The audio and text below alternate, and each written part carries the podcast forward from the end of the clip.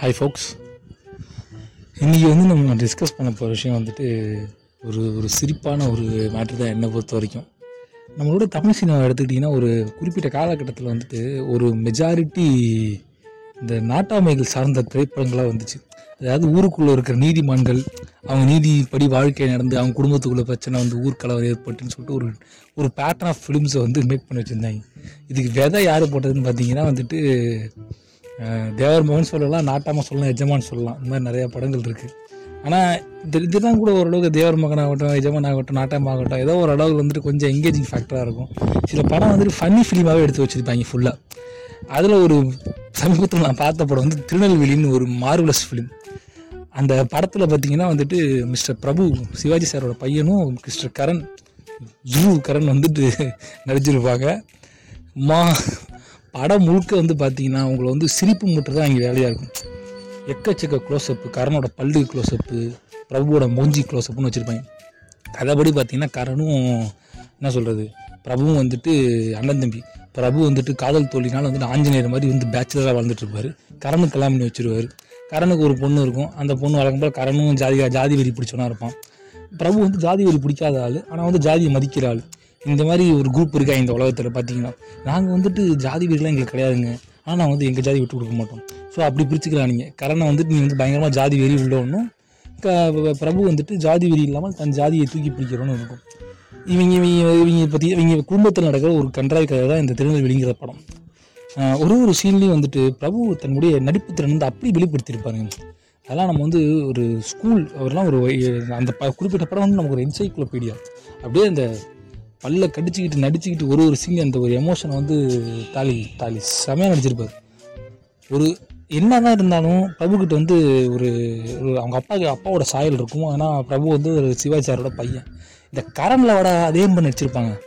Manage தான் எல்லாம் டே ஏன் கரண் வந்து தமிழ் சினிமாவில் ஜொலிக்கவும் தெரிய போகுது? தெரிஞ்சு காரணம் திருநெல்வேலி மாதிரி படம் நடிச்சதுனால நினைக்கிறேன்.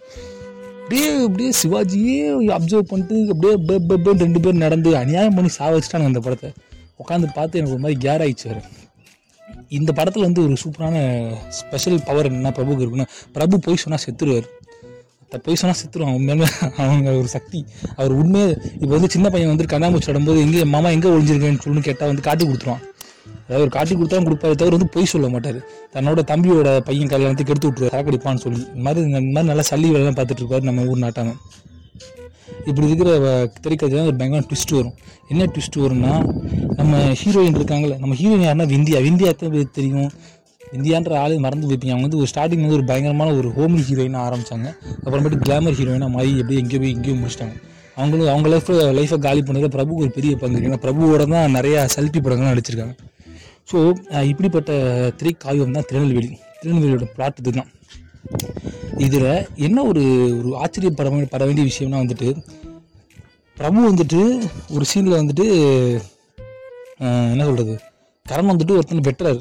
பிரபு அந்த இடத்துல கரண் அவனை விட்டுட்டு போயிடுறாரு. ஜாதிகாரனை ஜ- வேற ஒரு ஜாதிகாரனை விட்டுட்டாங்க விட்டுட்டு போயிட்டாரு.